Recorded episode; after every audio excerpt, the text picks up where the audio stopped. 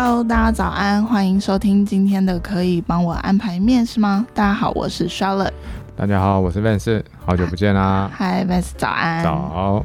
今天想要跟 Vance 聊一个很酷的主题，因为有网友来信，想说公司管这么多，到底合不合理？问我们管顾公司的想法。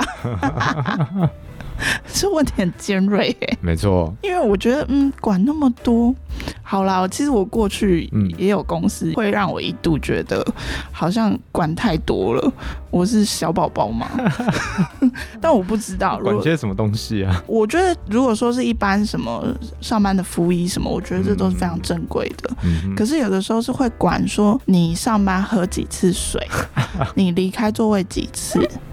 然后你有没有在时间内就是回复厂商的电话，或是接起电话这些事情，哦、他们都会很放大，因为有一些是可能比较小型的企业，嗯、所以可能他在管控人员上面其实是很方便，因为他站起来就可以看到你，所以你就会觉得哇，这是什么监狱吗？哦，我还有碰过最夸张的 CCTV 架在你我的背后，哇，就是我的手臂在斜后四十五度，我就可以碰到它，这么近。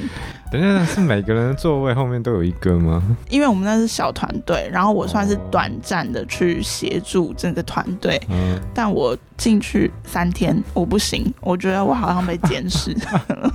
我 太夸张了吧？我想说，嗯，这个太特别了，我没有那么特别。这应该是比较保守或是比较小的公司才会这样做吧？我觉得或许是说，他们可能整个团队还在建立当中，他们自己也还没有抓到那个整个运作的方式，嗯、所以他们就只能透过这样子的管道去取得他们自己的。就是信心哦，对，或信任，嗯、我觉得是这样。了解。然后我就因为看到这个主题，我就想说，哎、欸，那我就上网查查，想说大家心目中就是觉得好的公司到底具备哪些条件？嗯、我看到之后，我就觉得，嗯，这个我觉得我们可以讨论看看。我来分享一下，查到哪些？网络上这样有排名哎，网友的投票就是针对大家认为好公司具备哪些条件。嗯，第一名不外乎 Vance 应该知道吧？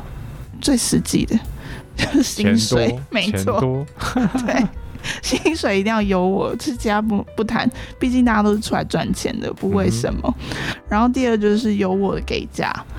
然后再来才是生育补助啊、安亲、托婴等等，嗯，再来是工作有明确的目标跟方向，工作伙伴的相处是融洽的，可以选择在 work from home 就在家里工作，弹性的上下班时间，或者是公司非常在乎员工的感受还有心声，理想的工作环境，最后才是公司给员工的发展跟目标愿景。OK。不过我觉得这个都很看个人，嗯、就是有些人他真的是就是会喜欢你，只要给我钱，什么都不要谈。哦，确实，我身边也蛮多这样的人。对，但有些人会像我之前待过的公司啊，就是他是可以让你一直在家工作。好棒哦！一直在家工作，然后除非真的有必要啦，再叫你来公司，不然你就是可以一直在家工作。然后那是业务性质的工作？没有没有没有没有哇，就是全部只要你愿意的话，然后老板自己当然也是嘛，所以才会说让员工也都这样子。懂。可是那间公司给薪就没有那么大方哦，因为。可能老板会觉得，哎、欸，我们已经给你那么多的福利了，所以他在调薪啊或给薪上就比较不会那么大方。那这样子的公司制度会不会去影响到整个公司的就是营收？嗯，其实还好哎、欸。真的吗？所以还是很赚钱的。呃，也没有说到很赚钱啊，因为他是在疫情。嗯嗯，那阵子开始实施，然后疫情过后之后，哎、觉得你这样还不错啊，那就走得很前面呢，这样继续下去了。所以说，目前看起来好像也没有影响到太大的营收啦。所以其实确实，因为好像疫情之后，我有看到很多国际上的文章，大家都有在讨论说，其实不一定需要一直坐在办公室里面，大家也可以有一定的产值。对啊，这个就真的看人了。所以像你刚刚提到的那几点，嗯，我觉得都是好公司的条件之一。嗯，那只是说每个人定义的好公司不一样。所以就看能接受哪些条件，这样子。好像有时候也会因为年纪的关系。哦，对啊，有时候年纪也是真的有差。年纪轻就会觉得不行，我要赚钱，我要赚钱。但当然有一些有很大愿景的朋友应该也会希望说公司可以给更多发展的机会。对啊，有些人搞不好钱啊价不在乎，他只希望这间公司有前景。听起来好热血哦。是，没错。不行，我需要钱。那 Vance，你有没有碰过或是听过什么公司企业文化？你觉得它形成了你愿意继续一直留在那间公司的原因？嗯，愿意继续哦。或者是说比较长的时间会规划在这间公司服务。嗯，我是有听过一间公司还蛮特别的企业文化，嗯，我那时候看了之后就是眼睛为之一亮。嗯，我为之一亮主要是因为。他真的是还蛮赶的，就给很多钱吗？也没有啦，就是 我的重点，他，他钱给的是不错哦，就是 Netflix 哦，可可能大家家里会有买，嗯，比如它是一间网络串流平台，大家都知道。哦、对，我那时候还还没有看过，就是他的资料的时候就觉得，哎、欸，不过就是网络串流平台嘛，能给多少钱呢？嗯、哦，一查不得了，哎，它会员数两亿，两亿的会员数，哇。而且二零二三年它的营收就超过三百亿美元，这是真的蛮蛮大的一个数目。而且我记得他们创立的时间好像是西元两千零一年，就等前后那那那阵子前后了。反正哎，三百亿美金的营收换算台币大概是九千亿左右，那已经是联发科等级了，真的是吃米不知米价。人家一个网 网络串流平台。九千亿台币，真的是有抓到趋势哎！因为以前我记得，然后大家如果真的要看电影，其实都会去租租那个什么录影带或者是 DVD，对，一片都要八十几块什么的。现在就是这真的算是一个商机。对，那他们有什么很特别的吗？嗯，我觉得他们很强调就是 freedom and responsibility，就是在他们自己的术语叫做 FNR 的文化。Uh huh. 先讲他们找人哈，嗯，他们找人，他们只要顶尖的人才。譬如说，如果你是行销好了，我要你是行销的 top one、top two、top three 的，他们都不要。哦，对，他们只要最顶尖的，那当然钱就很敢给嘛。而且他们的调薪幅度是蛮特别，就是说，像我们一般企业在调薪，嗯，就是看你当年度的绩效，固定可能年初什么的，对对对对，就看哎、欸、你那个 KPI 有没有达成啊，嗯、老板交付给你的任务有没有完成啊，嗯，但他们调薪比较特别，是他们会去看你这个职位在这个行情当中的第一名的水准是多少，哦、所以换句话说，如果你真的是一个第一名的。然后这一年你可能哎表现普普通通，嗯，但是你这个职位在人力市场行情就是上来了，它就会自动帮你调了，自动帮忙调，对，自动帮忙调，它不不不会看你什么绩效还是怎么样，对对对，它就是跟着市场行情帮你调就对了。但换句话说啦，啊，就算你做了拼死拼活，但是你已经是这个行情的 top one，top one 了哦，所以你调整的幅度就有限哇。所以他们找人才的方向是这样子。我那时候看到就是觉得很特别啦，哇，还有这样子搞的。如果是这样听起来，那就是像我最近有在重温这个魔球哦，那个电影，是不是跟运动员有点像？没错，没错，没错。就是如果说你是 top，他们才会就是把你买过来。如果你真的有有可能比较没有这么的优秀的时候，就会卖出去。对，就是他们的经营就很像在经营球队。因为像刚刚讲这样，大家可能会觉得，嗯、哎呀，你是不是都是铜臭味，很现实？但他们的创办人就是 Reed Hastings 就说过，嗯、就是其实他们并不是不重视化学效应，嗯，只是说他认为公司其实就像在经营一个球队，嗯。当这个位置你已经不是最强的人选的时候，身为教练当然就是只能把你换下来。嗯，但这个绝对不是出于个人喜好还是怎么样。懂。然后也希望把你换下来之后，大家好聚好散嘛。我、嗯、一定会给你 N 加级的一个资遣费啊。懂。但是一进去之前都会跟大家先讲好，经营公司在 Netflix 不是像一个大家庭一样。哦因为现在有些企业会讲究，哎，我们是大家庭啊，是 family 啊，嗯、照顾员工像照顾家人一样。嗯。但在 Netflix 他们开宗明义就讲，就是经营公司其实比较像经营球队。嗯嗯。就是大家要做好随时可能会被换下场的打算，但是不是不重视说，哎，我们大家进来就是彼此扯后腿才可以保住饭碗啊，不是这样子。这样确实会整个拖累整个团队的效率。对啊，对啊，所以他们会希望说每个位置都是最好的人，才可以在这个产业中持续保持领先。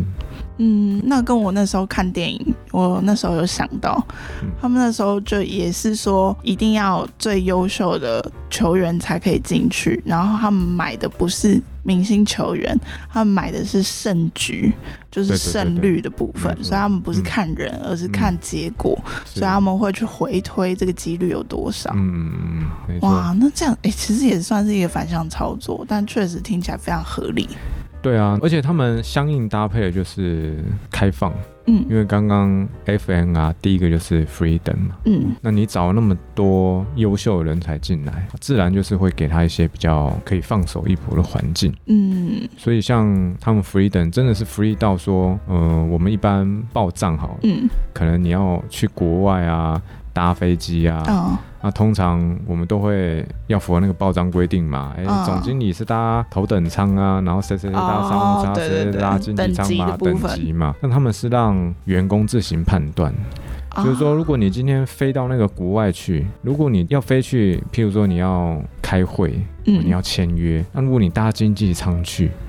然后会变成说，不帅气，以前不是不帅气，会 你没办法好好休息嘛。啊，确实，你你可能凌晨到，然后过两个小时你就要上谈判桌了。嗯，那你不好好休息的话，也会影响你的表现。嗯，这时候你可以自己判断，那我就要买同等舱。嗯嗯，然后主管也不会因此刁难你。哎，这样听起来真的超棒的。对，因为他就是找了最强人才进来之后，那相信你一定会做出。最合理的判判断，对，我在资料上上面看到是说，大家都觉得，如果是以这样子的经营模式，是把每一个员工都当大人在看，大家都已经成年人了，是，所以就是一种互信的 互信的模式。所以我为什么那时候看到这个案例会印象深刻，就是他真的是很 freedom。嗯，那但是仔细思考啦，就是其实怎么讲呢，就有点有点说，反而会逼这些人。要更仔细去思考，像是譬如说，如果假设哦，各位观众还有我们都自己想想，置身在这个环境之下，嗯，那你今天要做任何事情，你要采买任何东西之前，你就一定会在先思考，我这样做真的是对公司最好的吗？设身处地，对，因为我今天要买头等舱好了，我一定会想说，到底是不是真的有这个必要？必要对，要不然哪一天主管问我，哎，你为什么买头等舱？嗯，没有啊，就因为想不出来，这绝对会被电嘛。那或者是说，我如果今天有个重要的会议，嗯、我要跟客户吃饭，啊，我明明就知道他要想吃很贵的嘛，嗯，那我就会去做这件事情，嗯，然后不会瞻前顾后，哎、欸，最后只好买个便当给他，反而导致会议没有弄好，嗯、就反而会逼大家去想呐，那甚至不只是采购这件事情，嗯，包含签合约有事，像我们很多签合约不是会有。比如五十万以上层级要给谁签？对，三十万要给谁签？然后他们是就放手给承办人员自己决定哦。所以大到是几百万美金的哦，你可能刚进去没到几个礼拜的承办人员，你也可以自己就签约了。你刚刚一讲完，我突然觉得我肩膀超重。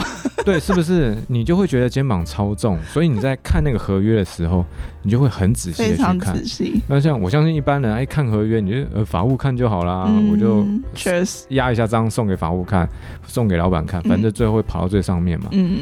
但是当你一个人然后肩膀上扛那么重的压力的时候，你就会更仔细去看。哇，对，所以虽然一方面看，哎，觉得他们好像很 free 的让大家乱亲，其实背后啊，如果你去仔细想想的话，哎，这套规则运作下去，反而会让大家更谨慎看待自己的行为，反向制约。嗯，对，所以像我那时候因为好奇，又查一下资料，嗯，然后当然啊，就是 Netflix 可能在报账这部分，嗯，一开始要实实施这个规则的时候，大家会想，哎，会不会变成 double 啊之类的，大家都乱报，但其实。没有高太多，大概高个一两成而已。哦，但反而其实真的节省很多的时间。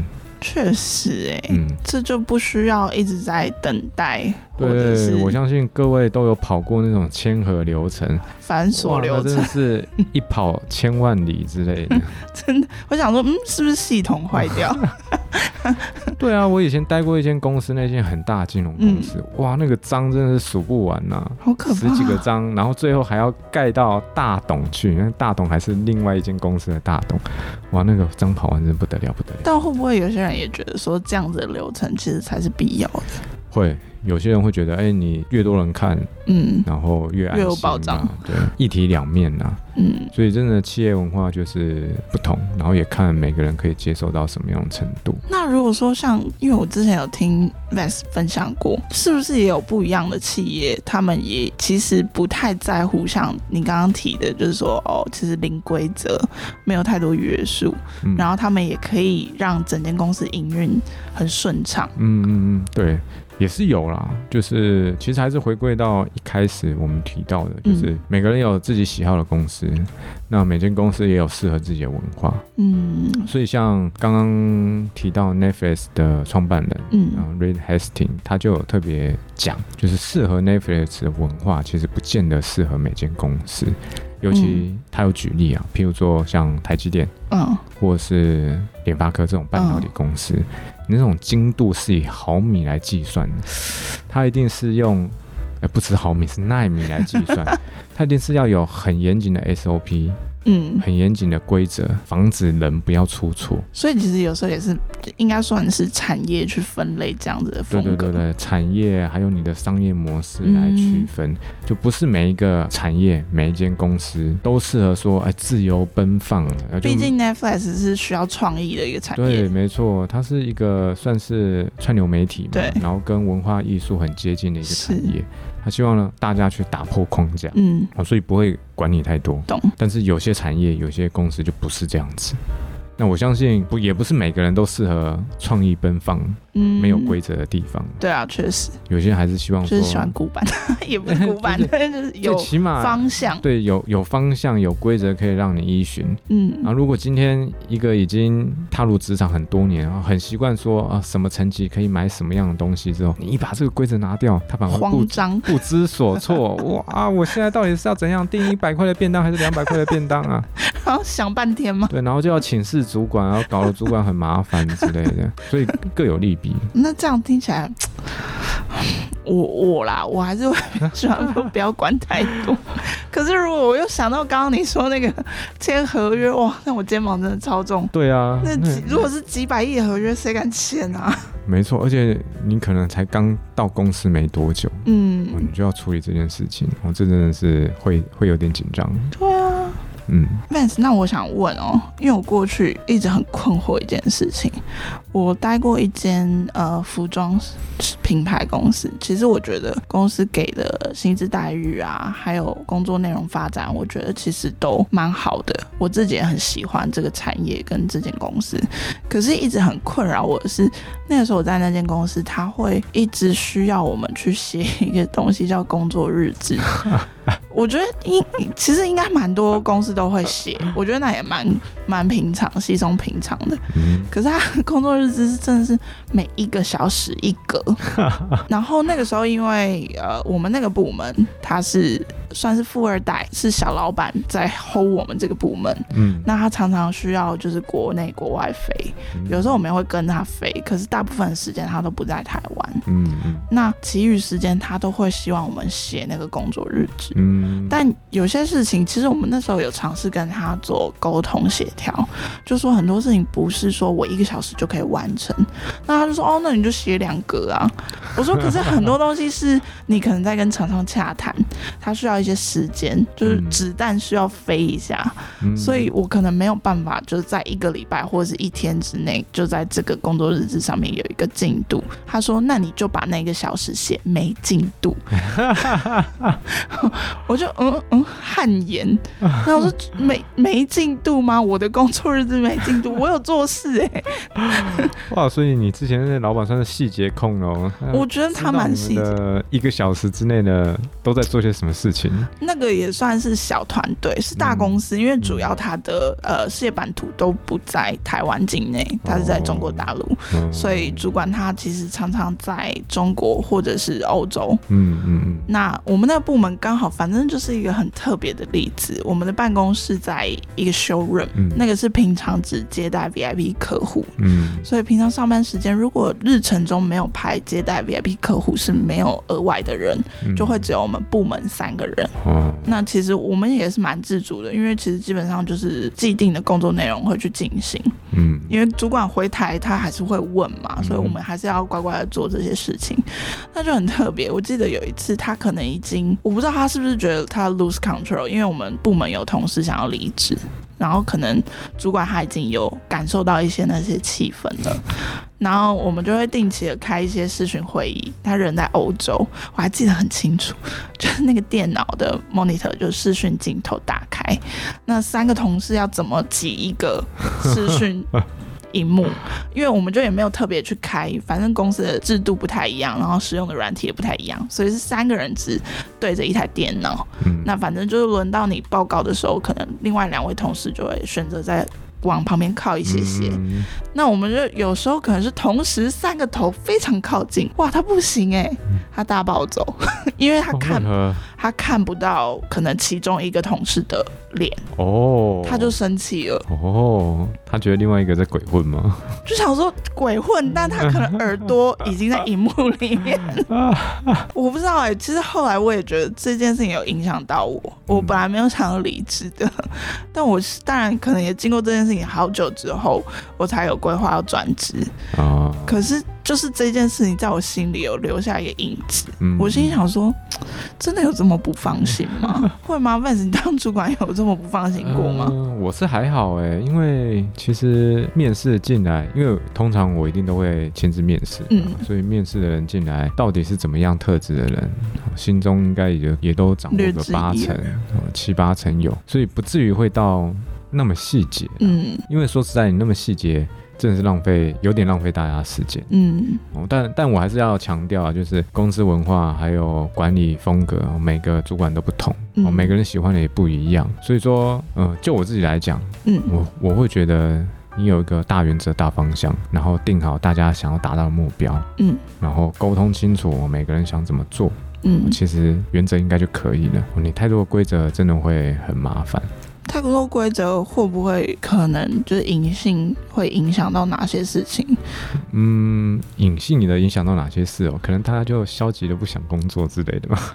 会不会就是我？我觉得可能对，哎，你讲的好像光应付你这些规则就已经占掉我大概一半的时间了吧？我觉得好像员工就会花更多时间在想说，我怎么去规避你这些规则，嗯、或者是说我其实也还是有在工作，只是我不想照着你的方式，所以我就会想方设法去规避这个时间啊，或是你的监视，然后还是有办法完成我的进度，只是让我自己舒服一点。对啊，也有可能会这样啊，然后就变成说大家叠对叠，就徒劳无功，有没有？好累啊！所以像刚刚我们有提到 Netflix，他为什么就是强调没有规则？嗯，就因为大家处理这些事情太累了，你不如把好好的把这些处理规则的时间。就拿来好好的工作，发挥你的创意。所以像他们，甚至连就是像我们公司，就是一般上市公司会有财报嘛，嗯，然后财报通常都是你还没有在发布之前，不会让别人知道，嗯，因为这可能会有违法。对。但就像 Netflix。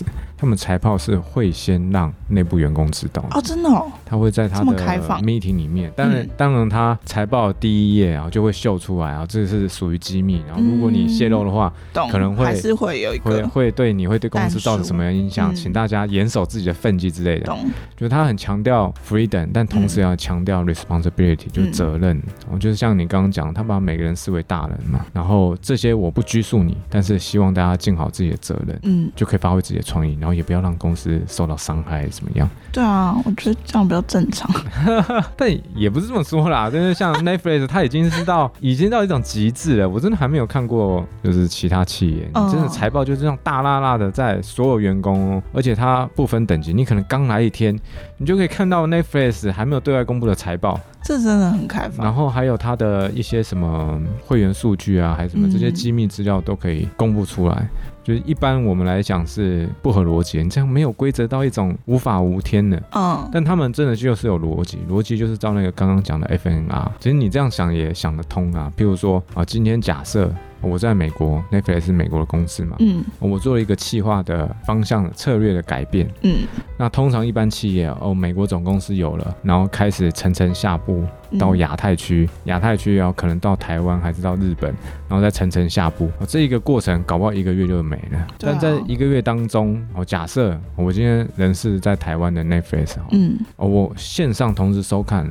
哦，公司的财报有什么重大政策？有什么方向要改变了？嗯，我们开始要朝儿少方面的节目去深耕。嗯，我马上看到啦，我我原本今天在台湾，我要采购一个灵异节目，好了，我马上就看到总部要调采购调整了。我马上可以调整我的方向，嗯，所以这其实会变成说，对整个企业会非常的灵活，就不会受到规则所束缚，嗯，对。但是要再次强调啊，就是每个产业不一样，有些产业它是可以根本不要规则的，但有些它就是希望你要一个口令一个动作。就像 Vance 你刚刚提到，嗯、其实因为他的创办人自己就是说，这个文化是适合他们公司。是，我在想会不会是因为刚刚 Vance 有提到说，他们公司只可能会去筛选真的是这个职位里面的 Top One。嗯，所以这样所有的 Top One 都聚集在这个会议里面，大家一定会有某种程度上的 sense。嗯，所以他们才也敢说，哦，我就是很多东西我都开诚布公。对啊，对啊，没错，没错，这也是为什么他们只找 Top One。嗯，如果你今天不是一个很成熟的工作者，我给你这样的工作环境，嗯，你可能就会搞砸很多事情。但今天如果我都是找 Top One 的进来，哦，你可能会搞砸一次，但绝对不会有第二次。嗯，因为你已经是这个行业顶尖的人了，错误的几率就不会那么大。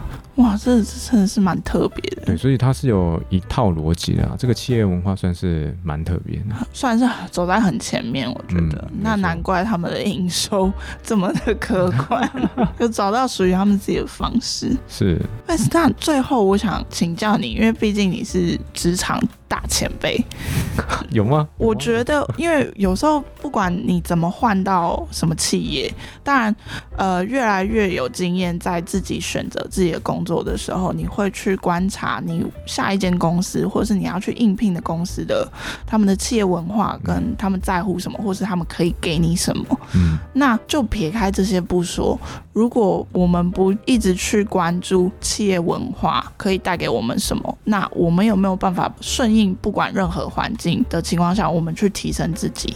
就不要说公司会不会给我什么啊，或者是什么薪水等等等，就只单论我要怎么提升我自己。Vance 有没有什么觉得最有效，或者是你照着这样做，其实就不会走偏路？我觉得首先呢、啊，就是可以分两个层面哦，一个就是你的实作经验，嗯，就是我会鼓励大家，就是在如果你是工作者，嗯，你有在工作的话，尽量不要排斥尝试任何新的东西，嗯，尽量去做。你可能原来没有做过的事情，我觉得这很重要。嗯，就如果你一直在重复你自己会做的事情，哦，你久了大概就是工作机器人。对，只会做这件事情。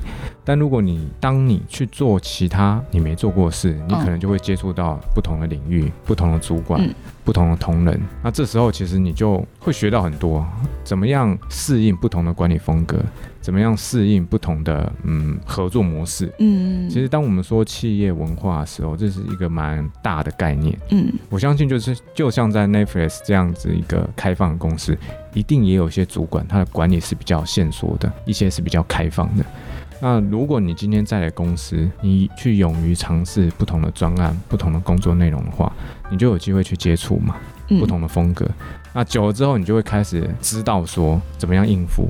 再就是自己到底喜欢什么样的风格。嗯嗯，当你找到自己喜欢的风格的时候，其实就可以很确定说未来你的职涯哦，你大概可以朝什么样的产业，或什么样的公司去发展。